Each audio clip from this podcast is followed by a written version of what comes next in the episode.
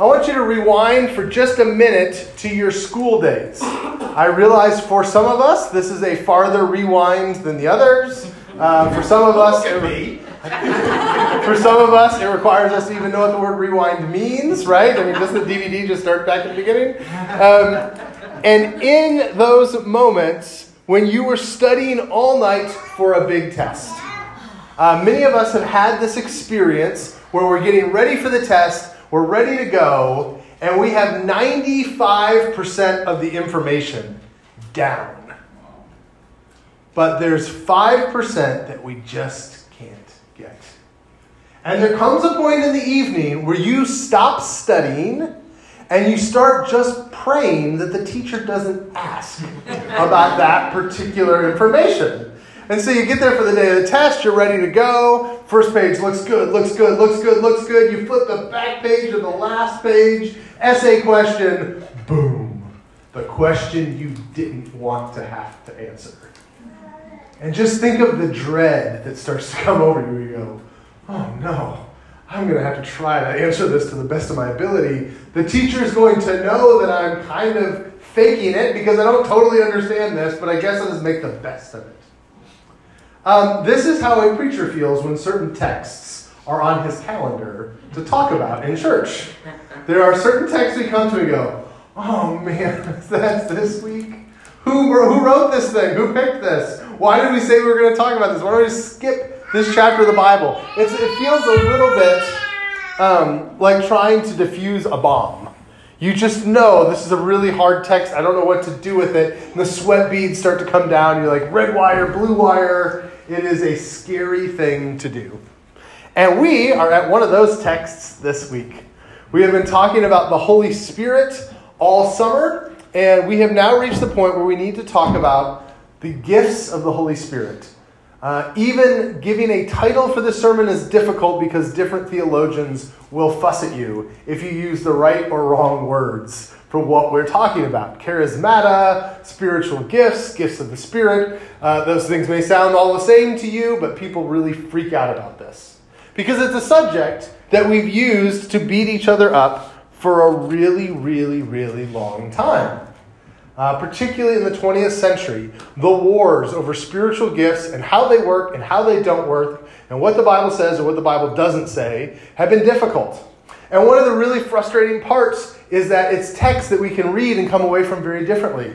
I know people who will read Corinthians 12 and 14, and they will go, Oh, I love that passage because it shows us how we all have these great spiritual gifts. And another guy reads it and goes, I love that passage because it tells us about why all those gifts have ceased and we don't have to worry about them anymore. And the two people can see them completely differently. This is a passage that has caused some to feel so alive in the Lord and others to thank God that we don't have this weird, crazy world of what the Corinthian church dealt with when they dealt with these spiritual gifts. And people are very divided on that. As we start today, I want to remind us that one of the things that I have loved about the story of this church is that we've had people from really diverse backgrounds that can get along on things that don't totally agree on things. I remember once uh, hanging out, this was a long time ago. We were with the Cottrells and the Augers and the Lees and the Borchers. And someone, I won't say who, said something along the lines of, Yeah, you know, I'm just so thankful that God controls my destiny and that my future is predestined. And some of us in the room went, hmm? What? You think that? Because most of us didn't. Most of us were free will people. We had this really great conversation. We said, I can love Jesus and you can love Jesus, and we can disagree about how preordained or not the future is. Because what we care about is that we love the Lord. And so I just want to encourage you with that. I want to set that as the opening thing. I may say something about spiritual gifts today that sounds really weird and unusual to you on one side or the other. I have, I'm an equal opportunity offender, I think, um, on spiritual gifts. And if, it's, if you go, oh, that's kind of weird, that's okay. As a reminder, I do my best to share God's word as I believe it teaches us, but I am not infallible. I have not attempted to be a pope, and I don't want to be. And so if you hear something goes, I think Caleb has that wrong, it's really possible I just have it wrong. And that's okay because we can live in community together when we disagree on things. all that is a really long preamble to talk about this book. And the one thing I am sure of, I may not be infallible, but there's one thing I'm sure of about the book of First Corinthians and the spiritual gifts. And that is that spiritual gifts are supposed to bring us together and not tear us apart. Now, this sounds really ironic given how many church splits and denominations we've seen created and new movements created because of people differing on spiritual gifts. But we need to remember that 1 Corinthians is always and firstmost a book about getting along with other people. The Corinthian church is a notoriously difficult church. This is the problem child of Paul's ministry. Corinth is a church where he always goes, Oh, I gotta deal with these guys again. Right? There's some churches he goes to and he's refreshed and he loves being with them. The Corinthians is always a long day at work for Paul. And the problem with them is they're always fighting. They can't ever get along. It's like kids, constant squabbling. I mean, we're dealing with this right now. Our kids always fight. This is the way the Corinthian church is. They're always fighting. And First Corinthians is essentially Paul dealing with a bucket list, a honey-do list of every problem that they want to divide over. Uh, I'm going to give them to you real quick. The text is on the screen because I'm going fast. They fight over who's the best teacher. Paul says, One of you says, I follow Apollo, another, I follow Apollos. Are not all those people human beings? He starts out with saying, You can't sit here and be like Team Paul, Team Apollos. You're not an Apollos Christian or a Paul Christian, you're a Jesus Christian. And he gets on them about debating over those things. They're fighting about what sexual ethics looks like. It's reported that there's sexual morality among you, and the kind that pagans don't tolerate. A man sleeping with his father's wife. Are you proud? And there's this whole debate. There's some Christians that think that um, sleeping with whoever you want, whenever you want, is somehow a sign of Christian maturity. And Paul's got to deal with that. It's causing a division in their church. Uh, how do Christians resolve conflict? The very fact that you have lawsuits among you means you've been completely defeated already. Paul says Christians should be able to get along. We should not have to go to court to let a non Christian judge us. We should be able to handle that in house. If you have an agreement, take disagreement, take care of it. Uh, how should Christians interact with idolatry? He talks a lot about food sacrificed to idols and how some people are doing things that are technically okay, but they're hurting other people's feelings and they're causing people to fall away from the church. And there's just a lot of conflict in that. What should men and women wear as they worship? Paul says every man who prays or prophesies with his head covered dishonors his head, but every woman who prays or prophesies with her head uncovered dishonors her head. And this is totally bizarre to us, but basically, they're just fighting about how you dress at church. And when somebody gets up front to do a prayer, do they do it with their head covered or do they do it with their head uncovered? And it's kind of a fight because Jews do it one day and Gentiles do it another way. They're finding any and every reason to not get along. Uh, finally, before this passage, how do we take the Lord's Supper? When you come together, it's not the Lord's Supper you eat. For your eating, some of you go ahead with your own private suppers. As a result, one person's hungry and the other one's getting drunk. And so now, even at the Lord's table, they're causing social divisions amongst each other. The point of all of this is this whole letter is written by Paul to try to glue the china back together. These people have been sitting and breaking up with each other and fighting with each other and being nasty to each other all day long about everything in the world. And this letter is about saying, no, you guys got to get along. Stop fighting about all this stuff. It's not the way God wants it to be. And so, the one thing I am confident about about the spiritual gifts passage is this is on Paul's laundry list of things that have to be dealt with.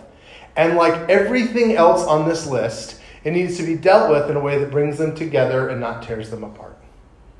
Which, for those of you that know this passage, is the irony, right? Because it's a passage that so often causes us to tear each other apart. All right, let's get to the actual passage. Enough preamble. 1 Corinthians 12. Now, about the gifts of the Spirit, brothers and sisters, I do not want you to be uninformed. You know that when you were pagans, somehow or somehow or other, you were influenced and led astray to mute idols.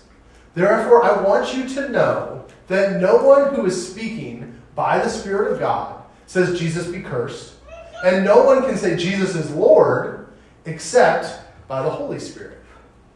There are different kinds of gifts, but the same Spirit distributes them.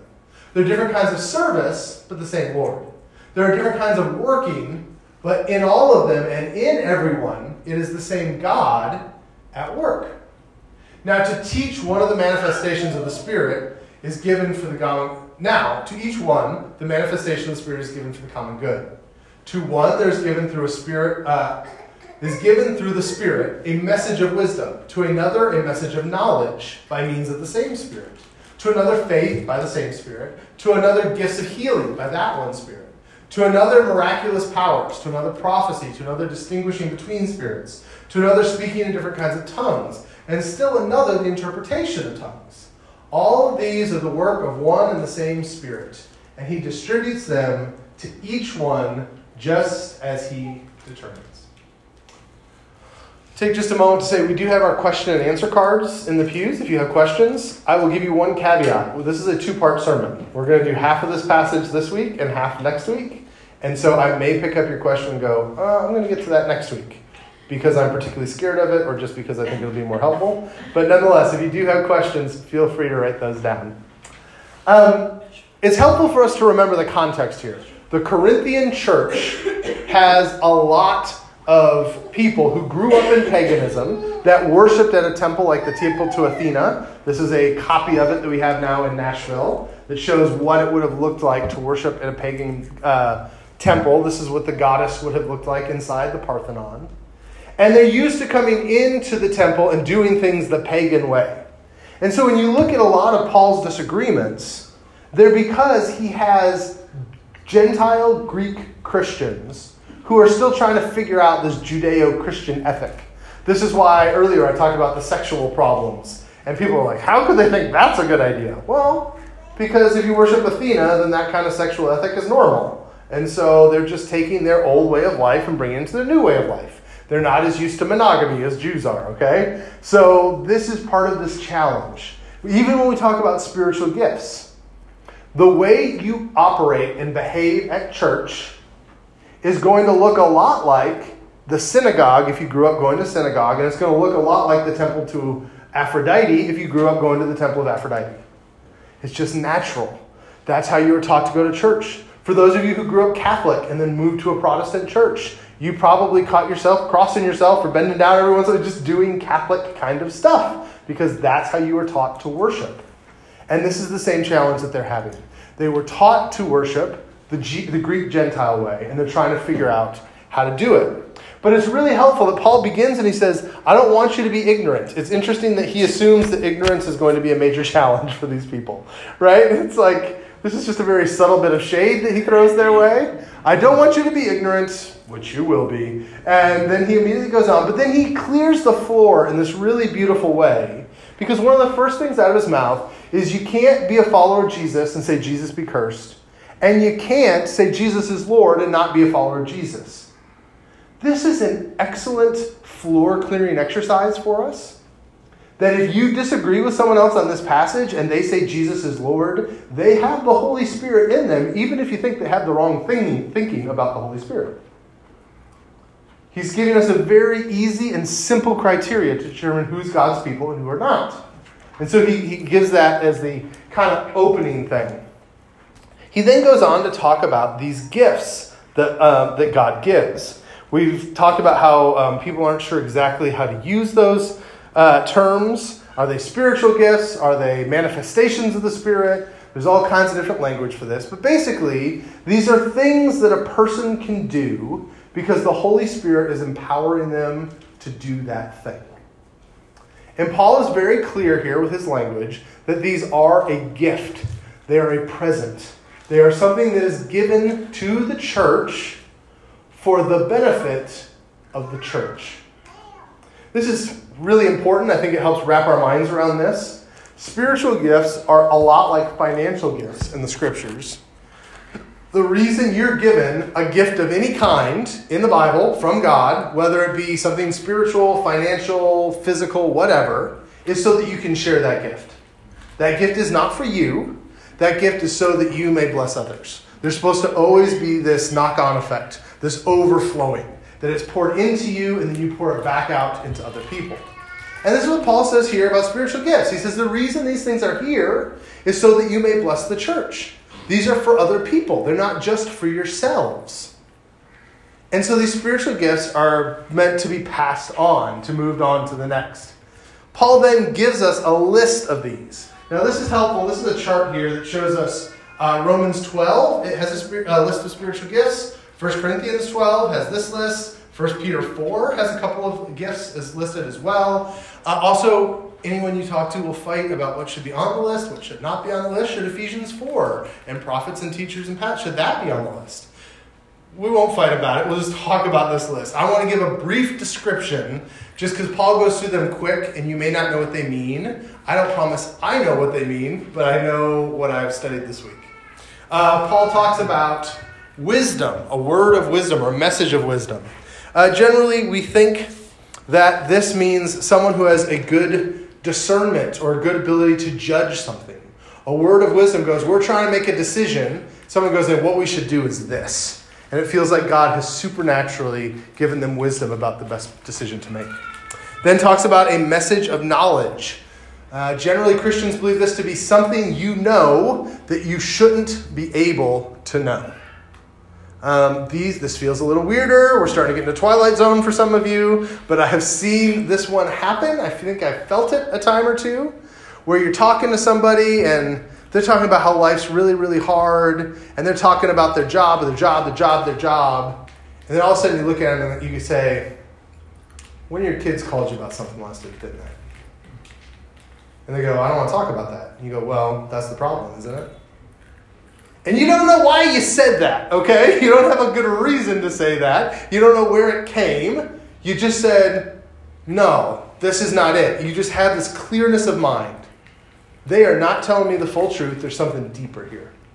Now, that's the way I talk about it. Sometimes in some churches, it's guessing people's address and you know, how many um, ice creams they ate last week or something. I don't know. Sometimes it feels like a little more pedantic of information, to Caleb's opinion. But nonetheless, it's this idea of knowing something that you wouldn't have any way of knowing except by the movement of the Spirit. Um, the next one faith. Well, we should all have faith, right? Yes, but there is a sense in Scripture that there's a spiritual gift of faith. If you've ever known somebody who just doesn't doubt, like they have the hardest things happen in life, and never once do they go, Oh, I don't know. Is this really true? Can I really trust God? They just always are there, and their faith is always on fire. And you go, How is that possible? Well, Paul says some people spiritually just have that gift. The Holy Spirit moves in them that they believe and trust God in a way that's beyond any normal uh, sense of it. Um, gifts of healing. Okay, this is physically healing people. Right? This is finding someone who has a ailment and healing them. Again, we're starting to get into the ones that make some of us feel uncomfortable. Uh, he then says miraculous powers. That seems very broad to me. Like there are many things this could be. Uh, there have been many books written trying to define what miraculous powers are. I think Paul probably left it vague for a reason. But this is doing stuff in the natural world that shouldn't be possible. And we see miraculous power in the New Testament, like the bread and the loaves that Jesus, uh, the fish and the loaves that Jesus manages to multiply, things like that. Um, prophecy. Now, prophecy can go a couple ways. Prophecy for some of us just means seeing the future, and this certainly does happen in the New Testament, where a prophet says, "I can tell you, Paul, that this is going to happen to you in this next city," and they see it ahead. I think prophecy more regularly is someone who is able to speak into someone's life and tell them a change that they need to make. That is often connected, right? Paul, I see that you're about to get arrested. I'm going to speak into your life and say, don't go to Jerusalem because you're going to get arrested. Those things go together. But more often in the church, we see it as someone saying, you know, I've looked at the way that you're going about this particular issue, and you need to stop it or you're going to cause real problems and real harm. It's future looking, but it's corrective. Uh, distinguishing spirits. Uh, how many times have we gotten a question on our card? How can you tell if the Holy Spirit is speaking to you, or if it's Satan, or if it's something bad, or it's just your own will? This is the spiritual gift of distinguishing spirits. Someone who's really good when you go, I've just been having these dreams that really make me think I need to quit my job. Is God calling me to that, or is that just something in my own brain? There are some people that are supernaturally good at being able to discern when God is speaking and when God is not speaking. That's um, gifts, uh, distinguishing of spirits. And then we get to speaking in tongues and interpreting tongues. Everybody's favorite part of this passage. Um, Let me give you two options of ways people talk about this. For some people, speaking in tongues just means speaking in another language, speaking in a language you don't know. So I'm walking along, and all of a sudden, boom, Chinese just pops out. This is certainly what happens in Acts 2 when you have a crowd from all over the world and the apostles start speaking and they all go, Hey, I speak Scythian, and that sounds like Scythian, which is, you know, a language. I mean, that's, that's how that worked. Uh, in modern talk, we've talked far more commonly about a personal heart language that is understood by the speaker and God. Uh, maybe you've heard someone do this in a prayer meeting where all of a sudden they just start coming out with something that to those of us who are critical of these things might sound babbly, like nonsense noises. And the teaching is that that is a personal heart language that that individual has with God. Um, there's a lot of debate about that. We'll maybe get to that next week. But nonetheless, those are the two options, what we mean by speaking in tongues.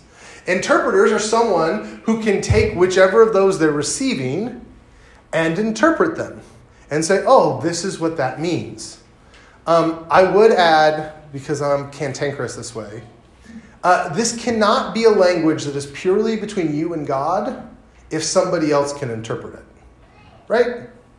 Like, by definition, it cannot be just for you and the Lord if there's the possibility a third party will come in and go, oh, I understand what he's saying. He's saying this.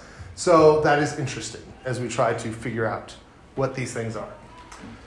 What's important here, we're about you can get bogged down in these is so quick, is that Paul says these are things that we get as Christians. These are gifts that are given to us. And that our church operates better when they're around. That these bless us. Imagine the way some of these gifts could be helpful. If you had uh, someone who has a gift to discern spirits, how much can you have you had a hard decision in your life? Can you imagine picking between two jobs or two universities or something like that? And you go, I feel so torn, I can't tell what God wants. And then you sit down with someone and they go, Well, I really feel moved in the spirit that, that, that God really wants you to do this one. And if that person has the ability to discern spirits well, that would be so helpful. Imagine how many decisions would be easier for us. Um, imagine gifts of prophecy if when you started in life to go down a bad path, if there could be someone that goes, I can see where this is going, it is not a good place, you should stop that. These are just all things that would help our church if we had these gifts actively moving in our bodies. And so Paul says these are the gifts that are given, and this, these are the ways they help. And then he moves on. Just as a body, though one has many parts, but all its many parts form one body, so it is with Christ. For we are all baptized by one Spirit, so as to form one body, whether Jews or Gentiles, slaves or free, and we are all given the one Spirit to drink. Even so, the body is not made up of one part, but of many. Now, if the foot should say, Because I'm a hand, I don't belong to the body, but not for that reason stop being a part of the body.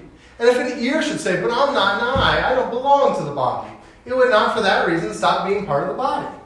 If the whole body were an eye, where would the sense of hearing be? The whole body were an ear, where would the sense of smell be? But in fact, God has placed the parts in the body, every one of them, just as He wanted them to be. If they were all one part, where would the body be? As it is, there are many parts, but one body. The eye cannot say to the hand, I don't need you, and the eye cannot say to the feet, I don't need you. On the contrary, these parts of the body that seem to be weaker are indispensable, and the parts that we think are less honorable we treat with special honor. And the parts that are unpresentable are treated with special modesty while our presentable parts need no special treatment. But God has put the body together, giving greater honor to the parts that lacked it, so that there should be no division in the body, but this that its parts would have equal concern for each other.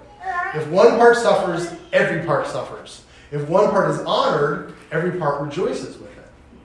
Now you are the body of Christ, and, t- and each one of you is part of it. And God has placed in the church, first of all, apostles, second, prophets, third, teachers, then miracles, then gifts of healing, of helping, of guidance, and of different kinds of tongues. Are all apostles? Are all prophets? Are all teachers? Do all work miracles? Do all have gifts of healing? Do all speak in tongues? Do all interpret? Now eagerly desire the greater gifts, and yet I will show you the most excellent way.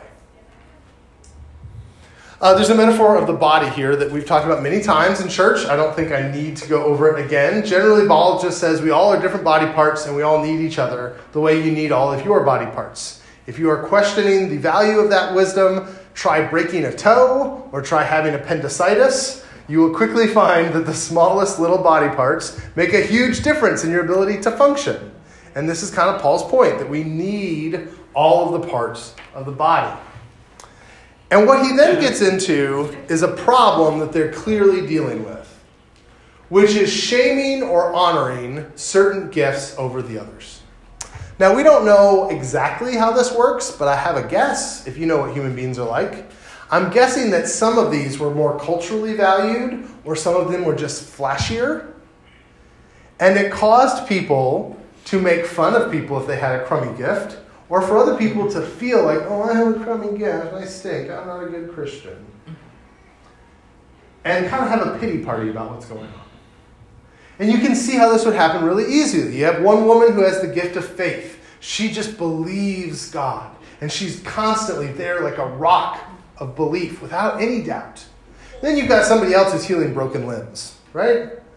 And so you get into church and someone walks in with their arm like hanging off in a grotesque way, and that one person comes up and they touch them, and boom, their arm's fixed. And everyone's like, ooh. And the person with faith goes, I believe that would happen all the time. Everyone's like, sure, Nancy, whatever, shut up, sit down. This is the way it would undoubtedly go in a church service. And this is why Paul has to come in and go, if you're that faith person, if you're that person who feels looked down upon, you can't go, oh, I don't even belong in the body. I'm just an ear. No, you still belong in the body, even if you don't want to belong in the body. Even if you think you're worthless, too bad you're not. So stop it. You're important. And similarly, if you're sitting around and you're the fanciest you know, gift in the world and everybody's oohing and eyeing at the things that you can do by the Spirit, you have no business looking down on somebody else. You have no business using that to build yourself up because these gifts are to build up the body. They're for one another. They are not for you, they are for you to share with other people. And that is at the core of what Paul is trying to teach them in this passage. The reality is that the church is kind of like this puzzle that has all these different parts that have to fit together and that they all have a role. Now, Paul makes an interesting rhetorical decision here. He gets finished going, You're all equally important to God. And then he starts listing the gifts again. He goes, First of all, are apostles. And second of all, are prophets. And you're like, Wait a second, I thought we were all equal. What didn't we just say that? Uh, that's really easy to be confused by, but I think what Paul's talking about here is just sequence. Um, when you're building a house, the people that lay the foundation and the people that hang up the blinds are all important people. But one of them has to do the job first, right? You have no house if there's no foundation. And you gotta, you know, build up the two by fours before you put up the drywall. That's as far as I can go on construction metaphors. But nonetheless, right? Like this is this is the sequence of how things go. And so this is all Paul is saying. Your apostles are the people that start new stuff. They come in and they have dreams about what things will be. And the prophets are the people that look into the future and try to get direction about where to move. So they come next. And then your teachers come next because they start building up the body and telling them what God desires for us. And then all this other stuff, all the miracle working and tongues and all that stuff, that stuff pops in at the end because that stuff flourishes once the apostles and the prophets and the teachers have set the table to build the church the way it needs to be built. And so that's all that Paul's talking about. It's not greater or lesser gifts. It's uh, and not who's more important or less important. It's how do you build a house structurally? How do you build a church structurally? It starts with apostles and then moves to prophets and then teachers and et cetera, et cetera. All right. Uh, the big point here is the value and the diversity that God wants in His church. All these roles play a part. I mentioned at the beginning of this, this is a text that people often fight about. So I want to, this is my general principle of interpretation. You've got to start in a difficult text with the really big, obvious stuff that we too often miss. Right? Like, uh, how do you start the book of Revelation? Jesus loves you. Now, that may sound simplistic. Well, that doesn't help. No, that helps a lot. Because there's a lot of parameters that you stay within if you remember the first message of the book is that Jesus really loves the church. Similarly, in this passage, I want to talk about the big parameters. And I promise next week we will move more granular into the specifics. But here's the big things that we got to learn from this passage. Number one, God is giving you amazing gifts. If you are a Christian, you are receiving amazing gifts. You may look at this list and say, I don't have any of this, but Paul is very clear in here that every Christian receives some distribution of the Holy Spirit. The Spirit has gifted you with something. Now, we can talk about how to figure out what that is and what is it, why don't I know what it is, and why don't we talk about it. Those are great questions. But nonetheless, you have a gift. You have been given the Spirit of God because Paul, uh, Peter promises on the day of Pentecost that all of our sons and daughters, both young and old, men and women, will all receive the Holy Spirit. So the Spirit is empowering your life. You have good gifts from the Spirit. Second of all, those gifts are a manifestation of God. Paul makes clear we have these gifts but they come from God. And so if you have the gift of healing in a way that makes you a jerk, it's not a gift of healing from God. Right? Because that working that is coming out of you is coming from the Lord. So it should have the attributes of the Lord. The spiritual gifts you have are an outpouring of the Holy Spirit within you, which means that they need to generally demonstrate the character of God. Does that all make sense? That there should be a deep connection between your experience of spiritual gifts and the goodness of God. And if your gifts are being experienced in such a way that makes you a mean, nasty, ornery, terrible person, you got to start asking is this really a spiritual gift or not? Third big point they're for the church, they're not for you. So if you have these spiritual gifts, you give them away, you use them to bless other people. And that means ultimately they are about service, they are not about building up yourself. If you have these spiritual gifts, they are made so that you may serve others, not so that you may lord them over others. And finally, we shouldn't feel any kind of shame about our spiritual gifts. We should not assign shame to other people because they've got a stinky gift. They're all good gifts. Be proud of them. Feel like you're strong and powerful and good because you have the Holy Spirit moving in you. If we keep all of this stuff in line, God gives us gifts. Those gifts show us his character. They're meant to be given to the church so that we can serve other people and not build ourselves up. And we should feel good about the fact that whatever he does in us is his powerful working. Now we have a framework that we can understand the rest of the chapter. And we'll do that next week. Um, we are going to have a question. Uh, we're going to have a question and answer here in a minute. Tori's going to sing a song first for us. If you have any questions, like I said, ask what you want to ask, and if I just want to push it to next week, I will. But you have Q and A cards in front of you. We're going to sing this song, and then we'll have a little time to um, talk about this more. This is the big tease at the end of this chapter. Paul says, "I will show you a more excellent way." He gets done talking about how all these gifts are important and valuable. he goes, "But there's a better one." And then next week will be about that better one. Um, all right, let's start with this one. Uh, no. it's not as a bad one. I have a sequence I want to do. Administration. Yes, gift of administration. Amen. Um, all right, so we'll start with this one. Isn't the speaking in tongues through the Spirit giving us utterance, evidence of Christ's living Spirit within us? Uh, so this is sometimes taught in churches that um, speaking in tongues is really important because it shows that you've sort of been filled with the Holy Spirit and sort of proves that you are a Christian. Um, personally, I don't believe that is true. And there's a main reason I believe that. Uh, Paul, at the end of this passage, says, Are all prophets? And the answer is what? No. No. He says, Are all teachers? The answer, no. And then what does he say? Do all speak in tongues? The answer is no. That list there at the end of this chapter says, don't look down on anyone because they don't have your gift, because none of these gifts are universal. I think that's pretty clearly what the text says at the end of this chapter.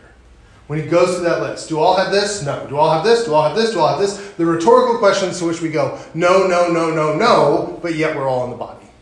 Uh, because of that, I am very personally leery of ever judging a brother or sister's faith based on whether or not they have a spiritual gift. Because I think that's starting to do the exact opposite thing of what Paul asked us to do here, which is you all matter. You're all important. And if you're an ear that doesn't happen, you know, to make this more clear, he talks about ears and hands. If you speak tongues and aren't a prophet, you're part of the body. And if you don't speak in tongues, but you're a prophet, you're part of the body too. And so I would say I am very leery of that. Now, I do understand there are forms of Christianity, particularly within Pentecostalism and charismatic, um, charismatic belief, that will say that some of these spiritual gifts are, they'll even distinguish between tongues in chapter 12 and tongues, tongues in chapter 14 to say you've got to do this. Let me put it this way, and if you have to leave our church, I'd hate that. If you have to speak in tongues to be a real Christian, the, your pastor here is not a real Christian, okay? I don't speak in tongues. I've never figured out how that works. It's not been an experience of mine. I think that I'm still saved and I'm still God's person and that the Holy Spirit is still alive in my life. And I just, so I'm really cautious about judging people as being legit Christians or not legit Christians. I think that starts to do exactly what this text is telling us not to do. Again, that is my belief. If you disagree with me, that's okay. All right? But that is kind of my understanding. All right. Uh, next question Do you think people are born with faith or is it something you can develop? Uh, someone I know doesn't follow Christ, and it's possible for someone like them to develop faith uh, to receive the Holy Spirit. Um, I don't think we're. I don't think we're born with faith. I think it comes easier for some of us than others. Some of us are more predisposed. The way I always put this, um, I think we don't have any old enough for this to be in trouble. Um, when you're a child and you are told about a large, jovial individual that presents presents around the 25th of December, um, I believed that until I was in sixth grade. Because, oh man, I'm getting pity. It, it took me a functional knowledge of physics to go, oh, wait a minute, there's not nearly enough time for. Right? That's the kid I was. My parents said it was true. I believed it because I was predisposed to faith. Uh, I think it's fair to say my sister is a bit more of a skeptic. She figured it out at like second grade. I think she may have got it before I did, even though we're like four or five years different, right? Because, uh, three and a half years different. Because she was just not as predisposed to just accept things as I was. And neither of those I think are good or bad, but I do think that we're naturally that way. That being said, I do think anybody can come to faith. Um, can I pick on you for a second, Mr. Richard? Yes, sir. Richard, if you do not know his story, Richard was adamantly writing articles in the newspaper about how God did not exist and you're a fool to believe it. Up until 70, 75 years old, something like that. Close. And then God moved in his heart, and Richard is just a great servant of Christ. People change, people develop. So you don't have to be born with it. It can happen and it can move and it can change. And that's a beautiful thing. And we don't give up. I mean, just imagine people have looked at Richard and said, wow, he's 70 years old, can't teach an old dog new tricks. You know, like, would have been terrible. But that's not the way we go about things because we believe God can always move in um, somebody's heart. All right, thank you, Richard, for letting me use you as an example. Um,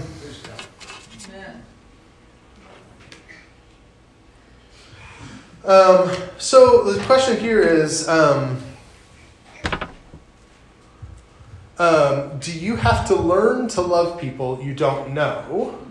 And what would you say about a person that feels hurt because they have so much love for others? Um, I would say generally we want to have a love for all humanity. And God calls us to that. And there is, this is why we have this important doctrine called the image of God, that all human beings are created in the image of God. It means that if you love your Creator, you must necessarily love any human being because they have that image in them. And this is um, just my opinion. Our human rights that we have in our culture and society, human rights are the image of God turned into a secular concept. Okay, um, it's this is the same theological principle. Everyone has inherent dignity. So yeah, we've got to learn to love people, even if we don't know them. What's a really good exercise? Find someone on TV who you'll never meet that you think is just a total pariah to society, and then go, man, I need to learn how to love them. To have a legitimate desire for their best being.